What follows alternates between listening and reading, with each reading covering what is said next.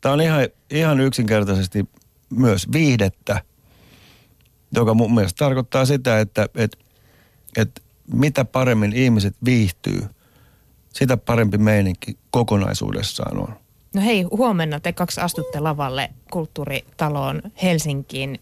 Miten te sen viihteen meinaatte toteuttaa?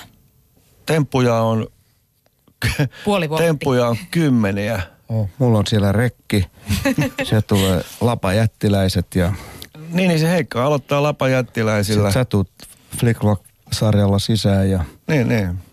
sit alkaa paini. Joo, joo. Painia ja voimistelua. Huikkaa ja voikkaa.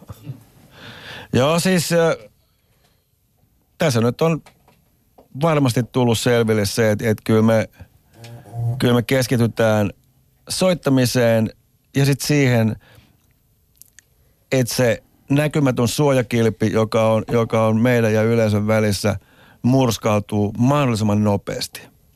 Koska siitä lähtee – siitä lähtee viihteen tekeminen. Se on ihan turha mennä, mennä istuskelee ja, ja, tota, ja rämpyttelee ö, ja katselee toisiamme tuolla, tuolla lavalla. Kyllä se, kyllä se sali on se, johon, se, Niin, johon se niin. pitää murjasta. Ja mullahan on Mauno Ahosen vehkeet siis muovikassissa koko ajan siinä lavalla, että jos joku ei Tar- viihdy, Tarvittaessa. niin mä Siinä. saman tien, saman tien luurit päähän ja siis- Hampaat mustaksi. kyllä alkaa sössötys.